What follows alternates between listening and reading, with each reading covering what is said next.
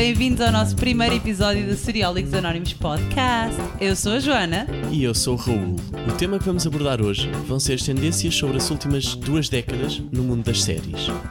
Convosco hoje vamos ter os Seriólicos Anónimos, que vocês já devem conhecer do Instagram. A Bia, a Rita e o Carlos vão estar aqui com vocês para falar um pouco sobre esta história das tendências. Oh, Raul, que visão é que tu tens mais ou menos de quando é que isto começou?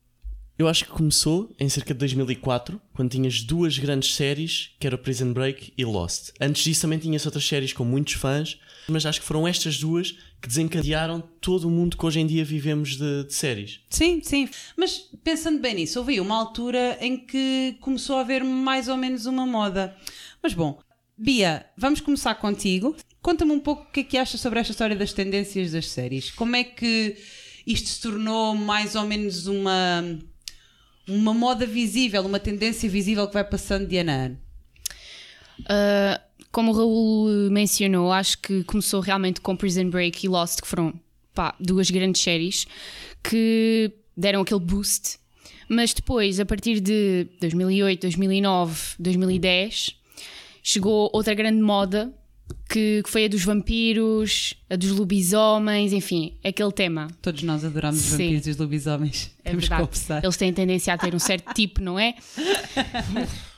um, e sim, acho que tudo começou. Uh, aquilo que as pessoas provavelmente se lembram mais é de Vampire Diaries, mas sim. antes de Vampire Diaries houve outra grande série que foi True Blood.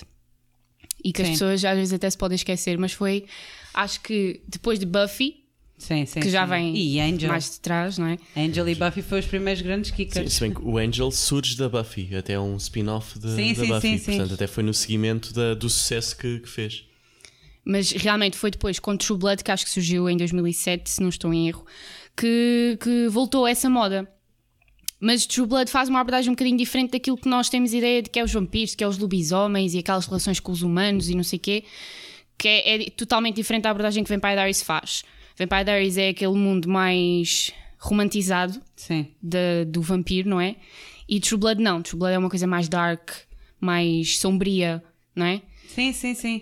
Um... Mas sabes que, uh, deixa-me dizer isto como uma grande fã do Angel, um, o conceito do Angel uh, é um vampiro que vive no mundo da escuridão. Que, ou seja, já é uma série que é anterior a True Blood, já tinha esse conceito anteriormente. Portanto, suposta se pensarmos bem nisto, existe aqui também uma espécie de divisão dentro da tendência dos vampiros.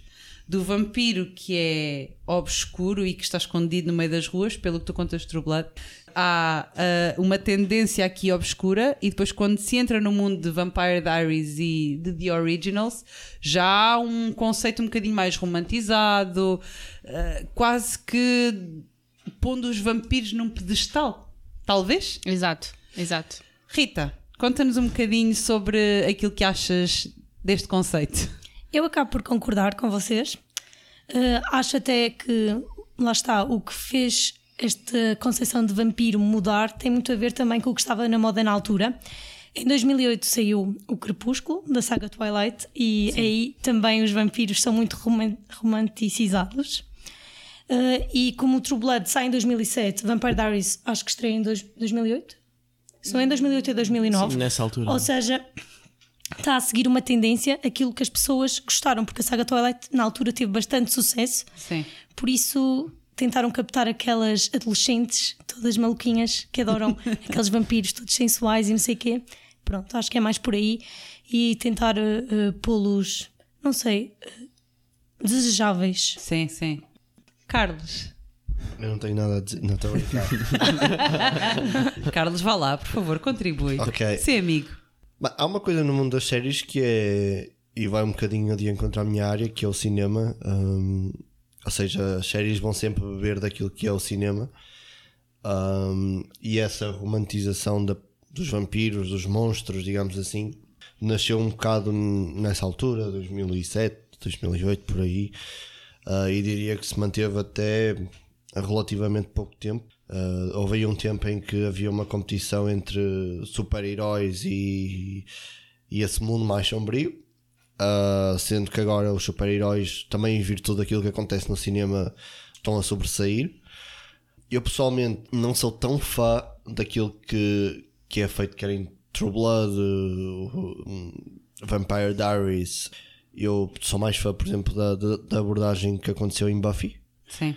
Mas claro, são tempos diferentes, são públicos diferentes e nós temos que também ter noção disso.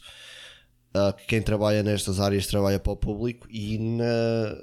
sendo que era aquilo que o público consumia, foi aquilo que foi oferecido. Um... Mas porquê que será? Uh, isto pensando um bocadinho num tema.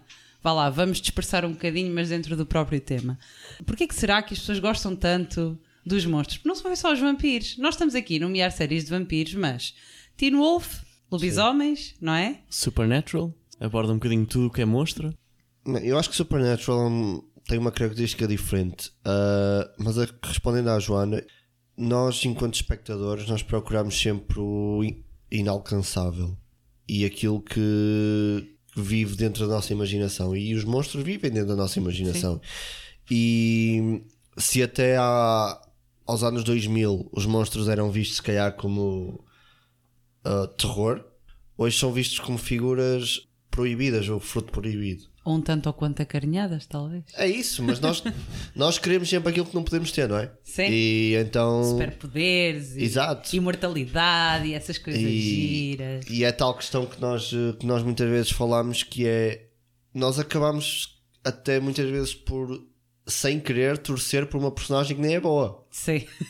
mas isso é o que a série nos faz querer. Isso até tem sido uma tendência cada vez mais atual, mas isso já, já lá já vamos. Lá vamos. Sim, já, já Pia, tu tinhas alguma coisa a dizer sobre Supernatural? Uh, não era bem sobre Supernatural, era mesmo a temática dos monstros e o porquê do público se sentir tão atraído a este tipo de personagens. Eu acho que é um bocadinho, vai ao encontro do que o Carlos estava a dizer, que nós sentimos-nos fascinados por, por exemplo, pelos vampiros, Sim. que é um ser imortal, não é? E nós humanos temos medo da finalidade de chegarmos, a, de chegarmos a um fim e não existirmos mais. E um vampiro não, um vampiro supostamente, em teoria, dura para sempre. Assim, a fantasia do viver para Exato, sempre. Exato, para é? além de que tem pronto, outros poderes associados, uh, melhor visão, rapidez. Pronto, a parte do beber sangue não é tão bom, não é? Mas se calhar o facto Mas... de não ter aqueles limites éticos e morais com que os humanos se prendem também pode ser uma das coisas também, também. que leva as pessoas a ficarem fascinadas com também, esses seres. Também. Nos lobisomens, se calhar isso não se verifica tanto. Acho que o lobisomem não é. O lobisomem não, não é não imortal. Tem, é isso, não é imortal. É um problema de pelo só. Mas lá está, tem outros poderes, tem Sim. coisas que vão além da capacidade humana e é isso que nos chama a atenção.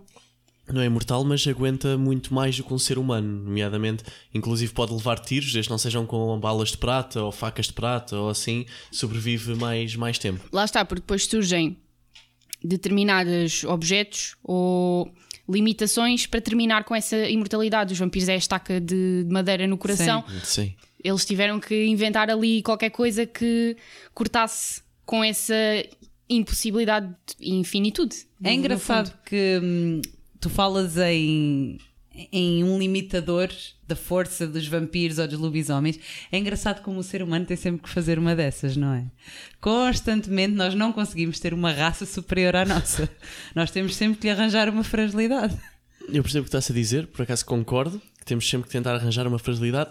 Continuo a achar que biologicamente eles qualquer um destes lobisomens e vampiros são superiores a nós, porque só têm uma fragilidade ou duas, enquanto nós continuamos a padecer de várias. E desculpa, eles têm que, que, que, ter uma fragilidade, porque se eles não tivessem, nós não tínhamos carinho por eles.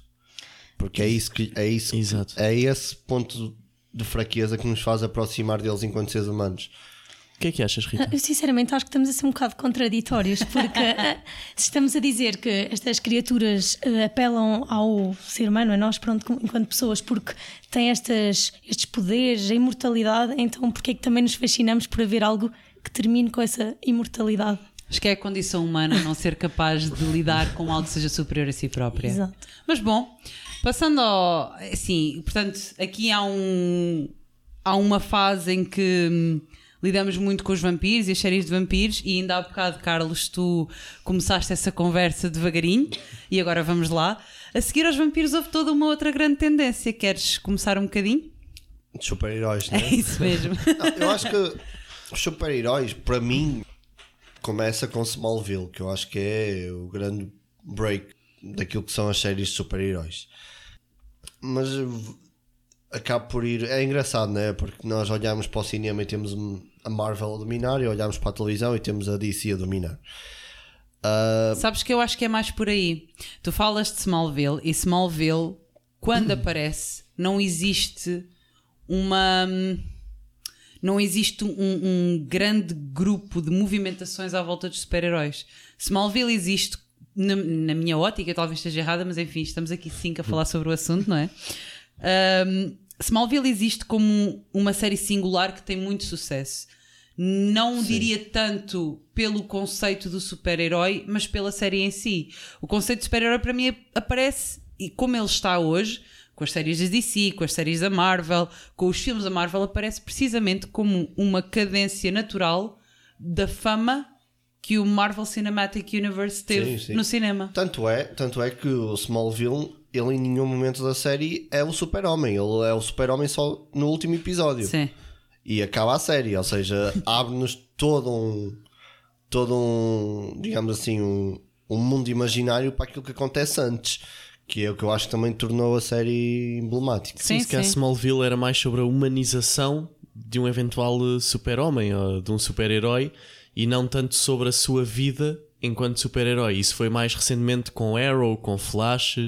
Quer dizer, nós naquela primeira década do século XX tivemos, lá está, um foco grande nos ditos monstros. Sim. E depois, a partir de 2010 para a frente, tivemos todo um surgimento de, dos super-heróis uh, migrarem para a televisão. E tudo começou com Arrow. Esta nova vaga começou sim. com Arrow. Sim, sim. Um... E Arrow continuava, de certa forma a ser meio dark. Não sei se na mesma tendência de nós estarmos a olhar para séries que fossem meio obscuras com os vampiros e com os lobisomens, quando entramos no mundo dos super-heróis nas séries, Arrow, quando aparece, vem com essa escuridão agarrada. Mas já não se verificou mesmo nas outras. Sim, Arrow, quando surgiu, Oliver Queen apresenta-se-nos como um dito super-herói, supostamente. Mas Sim. na realidade ele no início não o é. Sim, exato. Porque ele, é, ele assassina pessoas Sim, é um a torta e a direito. É um vingador, exato. Sim. Uh, e só mais tarde é que pronto, há todo um, um desenvolvimento da personagem, não é? Que, que realmente o eleva ao estatuto de super-herói. Mas sim, começamos com esse lado mais sombrio e, e depois Flash, quando surge de Flash, é que vem esse lado mais de benfeitor, logo de início, não é? Sim. Sim, é assim, por um lado, e é, é curioso vermos que a Marvel domina o cinema, mas a DC domina a televisão. Por outro lado, a Marvel lá tentou combater um bocadinho isso. Rita, tu que eu sei que és fã das séries da Marvel, que vês lá uma ou duas, pelo não, menos não, vês eu, mais do que eu. Não, vejo-as todas, por acaso, mas não é que gosto muito, lá está, é aquela coisa de a Marvel tem muito sucesso no mundo eh, do cinema sim, e sim. eu adoro os filmes e por isso, como queria saber mais do universo, comecei a ver as séries também. Tu vês as séries da DC, alguma?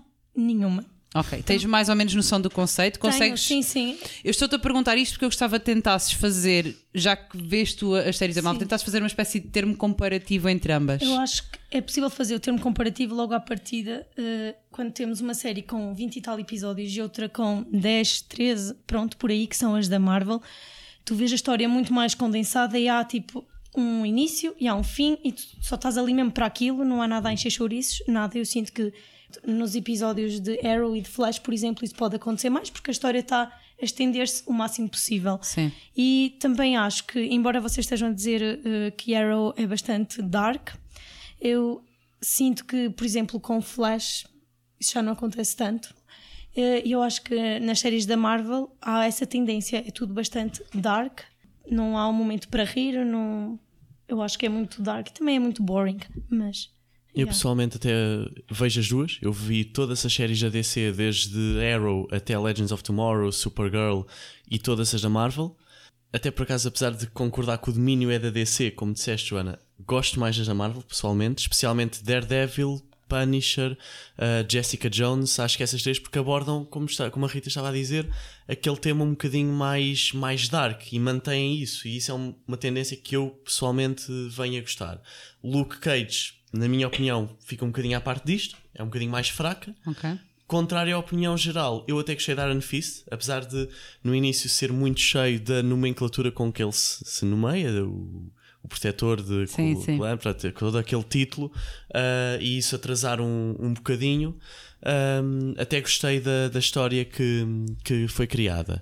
Um, mas sim, a DC domina, mas acho que a DC tenta trazer um bocadinho mais daquela ah, jovialidade, até porque se associa muito à CW, não todas, mas uma, uma boa parte das séries, enquanto que a Marvel, estando com a Netflix, tenta trazer um bocadinho mais daquela tendência um bocadinho mais psicológica, mais dark, que até é a tendência seguinte a nível de super-heróis. Começámos com os super-heróis como seres feitores, perfeitos, que procuram fazer o bem, e agora temos a tendência do anti-herói, com séries como Watchmen, como The Boys, como The Punisher.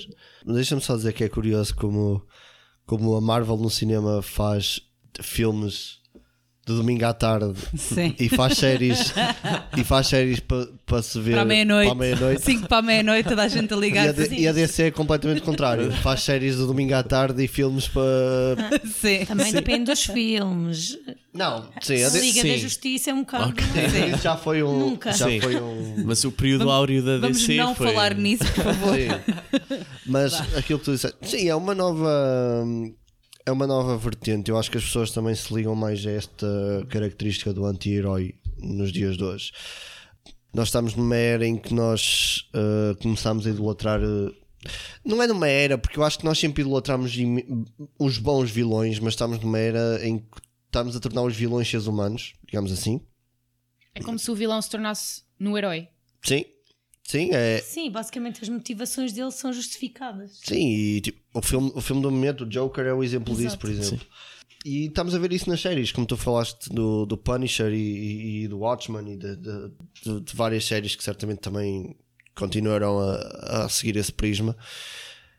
É que tentam aproximar, eh, porque nós passamos da fase do o herói deve usar uma capa e, e deve ser todo, todo bonzinho. Usar aquelas as As leggings, leggings né? coladas com a cuequinha Sim, por cima E da. ser todo musculado.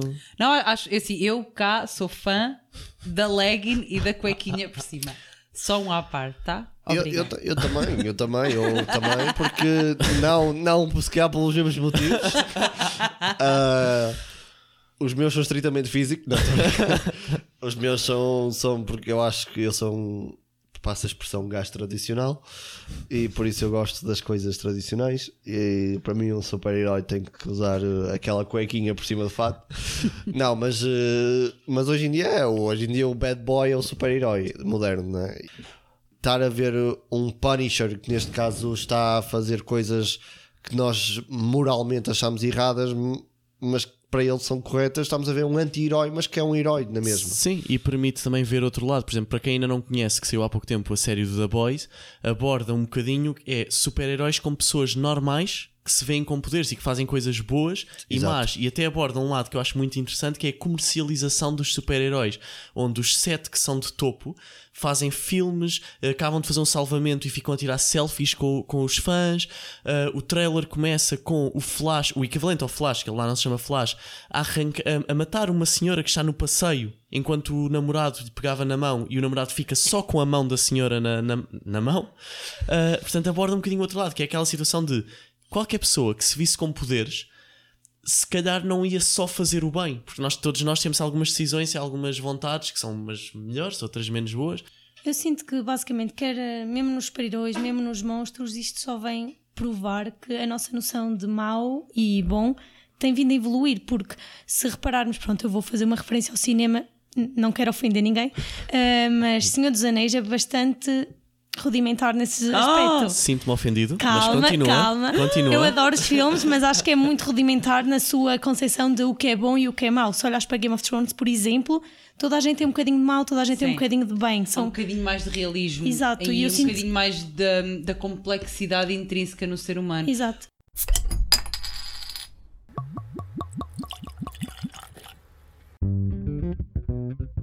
Parece impossível. Há uma semana que não vejo um episódio. Ah, é? E hum, há quanto tempo não bebes? Isso, estou a beber agora. Achas que eu perdi uma oportunidade de beber cidra vadia? É feita sem aditivos e 100% maçã portuguesa. Sabes que mais? Vou beber a minha cidra e ver um episódio. Vamos fazer aqui um sumáriozinho rápido. Começámos com os vampiros, virámos para os super-heróis, de repente o ser humano já se apaixona pelo anti-herói e a seguir começamos a abordar questões um bocadinho mais complicadas. Porque a seguir vemos séries do género 13 Reasons Why, vemos séries muito mais a abordar o conceito político como um, Designated Survivor, House of Cards. House of Cards. Portanto, vemos coisas um bocadinho mais aproximadas daquilo que é a nossa realidade e daquilo que são os reais problemas que nos afetam. Bia, tu vês algumas destas séries? Queres falar um pouco sobre isso? Uh, sim, vi dessas que mencionaste, vi 13 Reasons Why. E realmente hoje em dia, quer dizer, uh, o assunto da, da, da, doença mental, enfim, dos problemas mentais, passou um bocadinho também para, para as séries, porque é um assunto que está a ser debatido na atualidade, na nossa, na nossa sociedade, e normalmente as séries têm tendência a sim, transparecerem sim. aquilo que passa. Sim, exatamente isso. Exato. Portanto, sim, acho que se criou todo um, um movimento à parte, não é? Temos aquele grande dos super-heróis e depois temos um bocadinho uma coisa mais realista, que aborda temas mais sérios. Um, com, e acho que isso, de certa forma, também se iniciou com 13 Reasons Why, porque temos aquele assunto que é um bocadinho tabu, ainda, que é o sim. tema do suicídio. Sim, sim. Super tabu, na minha opinião. Por acaso, por acaso eu sinto que essa série, um, de, uma, de uma boa maneira e para mim de uma forma altamente, sei lá, altamente realista, mas arrojada, conseguiu falar sobre um tema muito complicado, mas de uma forma um tanto ou quanto bonita, ao mesmo tempo realista e ao mesmo tempo crua. Mas nesse aspecto. É fácil de ver mas é difícil de, de, digerir. Eu não sei se consigo concordar contigo no sentido em que é tornado bonito. Eu não acho bonito que. no sentido em que atraiu muita gente. Sim. Atraiu muita gente, não por haver um, como é que eu ia dizer, uma, um embelezamento à volta do suicídio, não é esse o conceito que eu estou a falar, mas trazer a mensagem que é para se trazer, que é a prevenção do suicídio, de, a fazer uma entrega bonita mas também fazer uma entrega muito realista daquilo que é o tema do suicídio. Sim, sim, ok. Já. mais nesse Já, ponto. ok. Concordo mais contigo nesse aspecto. Sim. Um, e eu acho que a série faz um trabalho excelente na forma como aborda o tema. Porque lá está, não o carrega demasiado, não é? Porque aquilo é uma série também mais direcionada a adolescentes. Sim, sim mas aborda o tema e, e, fala sobre ele, fala sobre a prevenção. Enfim, eu acho que é uma série boa. Mas nesse aspecto, nesse sentido. não acham, pelo menos visto que eu senti um bocadinho, mas também eu sou tipicamente contra qualquer tipo de censura, porque acho que as pessoas também têm que ser capazes de ver o material e tomar as suas decisões sozinhas. Mas que é um pouco hipócrita da série quando retiraram a cena onde a Ana se corta, sim, porque faz parte e é preciso as pessoas verem realmente algumas das consequências das suas eu ações. Eu ainda vi essa é, Eu também, eu também. Isso acaba por ser uma controvérsia, sinceramente. Pronto, mas acaba por ser, porque há pessoas que estão do lado de sim, é censura, e outras estão do lado que isto pode incentivar alguém, não é? Mas eu estou do lado que é censura. Sim, acho que o objetivo da série em mostrar essa cena nunca foi o de incentivar. Sim. Nunca. Eles não, nunca não. tiveram essa intenção foi um bocadinho por causa disso que eles no início de cada episódio metem sempre um, um aviso. Que Sim. não convém pessoas que pronto, não estão na sua melhor fase da vida que vejam aquela série. E, inclusive, eles no final de cada episódio também metem um site criado por causa da série, onde pessoas que não estejam bem na vida podem procurar ajuda. E acho que isso deveria ter sido suficiente. A minha relação com 13 Reasons Why é, é meio complicada. Eu vou explicar. Uh, eu concordo com, com aquilo que disseram. Acho que a série fez todo sentido. Acho que, que o tema abordado é, tem que ser. Tem que ser. Eu acho que as doenças, principalmente as doenças mentais, têm que ser cada vez mais esmiuçadas nestes, nestes meios. Acho que a série talvez seja um pouco romantizada demais para aquilo que deveria ser. Isto é, quer para o bem, quer para o mal. Muito honestamente, isso quer é uma coisa, é uma expressão que que se calhar as pessoas não vão gostar, mas eu, a dada altura a própria personagem da Ana cansa. Cansa de tão sofrível que ela quer parecer. E nós não precisamos de parecer para o ser. Ou seja, há muitos de nós, muitos de nós, pessoas, que passam pelo mesmo sem, sem ter aquele drama e sem ter aquele todo aquele envolvimento muito americano, americanizado. Sim, eu percebo e honestamente eu concordava contigo até ter lido o livro, mas ao ler a história uma segunda Ok. vez, a ideia que eu fico é que não é cada uma das situações daquelas 13 cassetes da Ana, cada uma delas individualmente, nunca teria levado ao suicídio ou nunca teria levado àquele drama. Eu acho que é a conjuntura de tudo. É aquilo que, por exemplo, se pensarmos na história do Zack, aquilo que o Zack lhe faz é pouquíssimo, não é uma coisa muito especial. Mas a acumular com tudo o resto que estava a acontecer na vida dela, acho que, é- acho que acaba por não ser um drama. Acho que acaba por ser real. Sofrimento. Eu acho que nós temos um lado mais romantizado porque temos a perspectiva do espectador que tem a oportunidade de ouvir as 13 cassetes. Porque se tu olhares de uma perspectiva só dela, ninguém percebeu que, que ela ia cometer suicídio. Portanto, ninguém tinha essa noção que ela estava num, num limite. Eu acho que é uma coisa que nós. Em outro dia ti- tinha esta conversa com, com uma amiga minha sobre a questão da, da homossexualidade hoje em dia presente nas séries. Que ela dizia-me, e com alguma razão, que nós hoje temos que se calhar exagerar para normalizar. Mas aquilo que eu quero dizer, e se calhar para resumir aquilo que eu acho, eu acho que, por exemplo, o boom não foi dado por 13 Reasons Why da maneira que poderia ter sido dado. Se calhar Handmaid's Tale faz-lo melhor. Exato, era em Handmaid's Tale que eu ia, que eu ia falar. Quer dizer, nós tivemos todo um avanço social, não é? Da mulher, o papel da mulher no meio social. E dado recentes eventos por esse mundo fora, parece que isso está a regredir novamente. E Handmaid's Tale é um bocadinho o- a premonição do que pode acontecer se esta regressão não, Não não outra for vez. impedida. Sim, sim. Percebes? Porque, pá, eles pegam em temas super, super relevantes hoje em dia. Uh, a natalidade, que está a Sim. descer por- em todos os países, especialmente na Europa. E, e isso vê-se um bocadinho no discurso extremista que, que certas pessoas e certos partidos têm, uh, de, de querer impor a natalidade como uma coisa, não é? Obrigatória. Sim. E Handmaid's Tale leva isso um bocadinho ao extremo, não é? Mas é uma coisa que não está fora de acontecer. Sim, lá está. É, é o retratar de uma circunstância que eventualmente pode resultar, pode ser o resultado de várias faltas de ações da nossa parte como seres humanos. Portanto, já tivemos aqui todo um discurso à volta de vampiros, à volta de super-heróis, à volta de anti-heróis. Eu gostava de ouvir a vossa opinião, de vocês todos, sobre aquilo que vão ser as séries do futuro. Eu vou partir só apenas com uma palavra sobre aquilo que eu acho que vai ser a nova moda, porque acho que a história é sempre, um- é sempre circular. Sci-fi.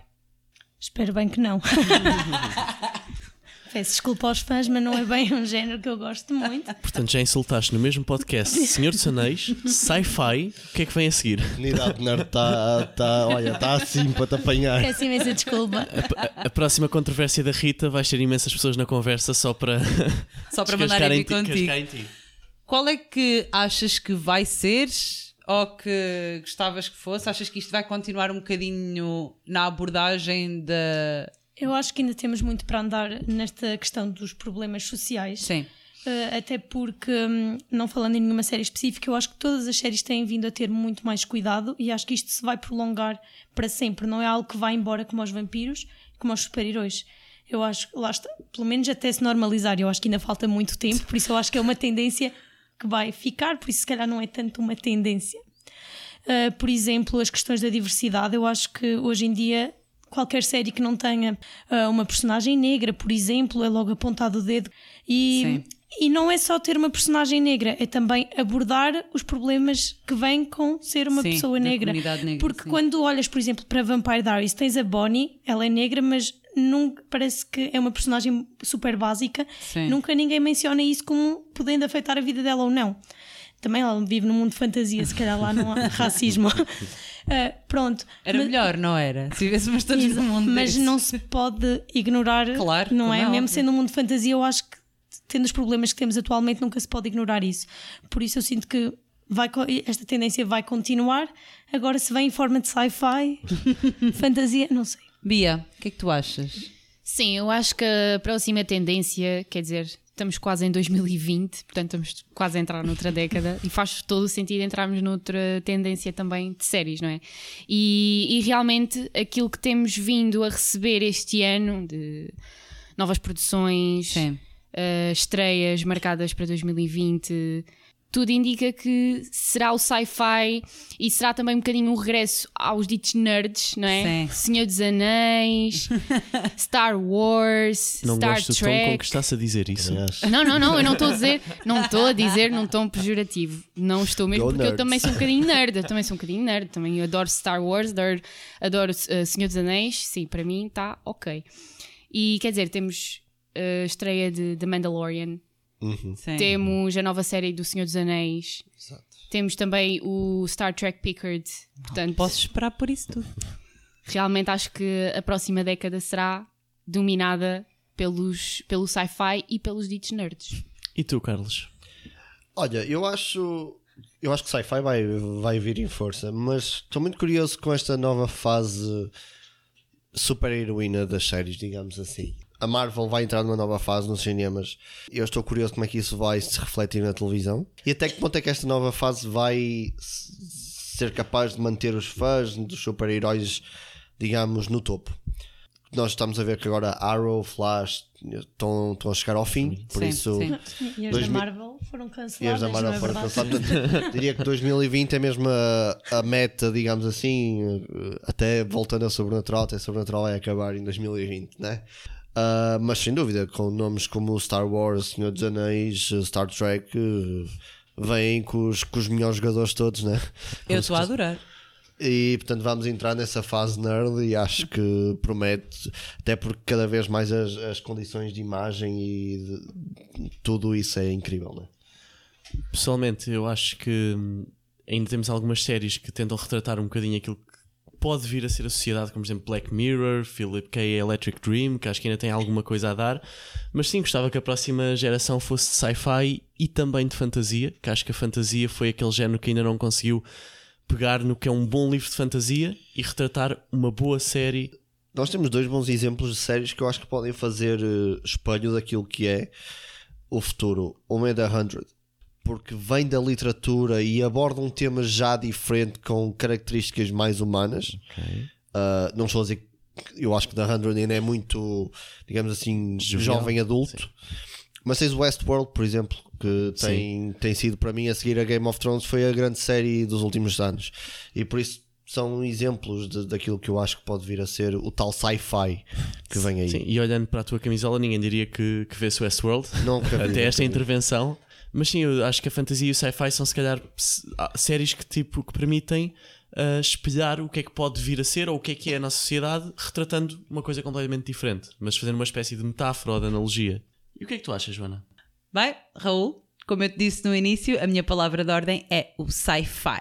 E é com esta minha adoração por este mundo que damos por terminado o nosso podcast. Muito obrigada, Carlos, Bia e Rita, por terem feito parte deste nosso primeiro episódio. Queremos também agradecer, claro, à nossa parceira Cerveja Vadia, que nos deu este maravilhoso produto que é a Cidra Vadia que nós estamos a consumir e deixemos dizer que isto é fantástico.